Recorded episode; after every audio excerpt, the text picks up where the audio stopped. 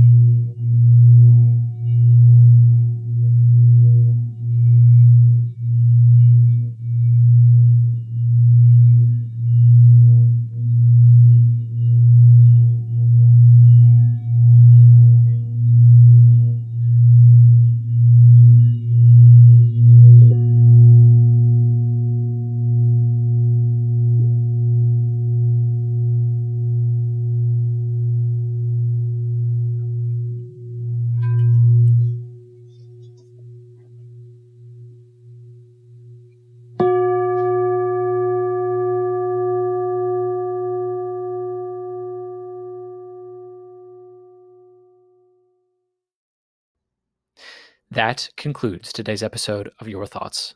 Today's episode is sponsored by Biographies. Biographies. Life's too short to not write down.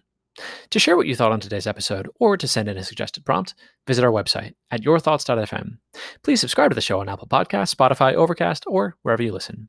Thank you for joining us today on Your Thoughts.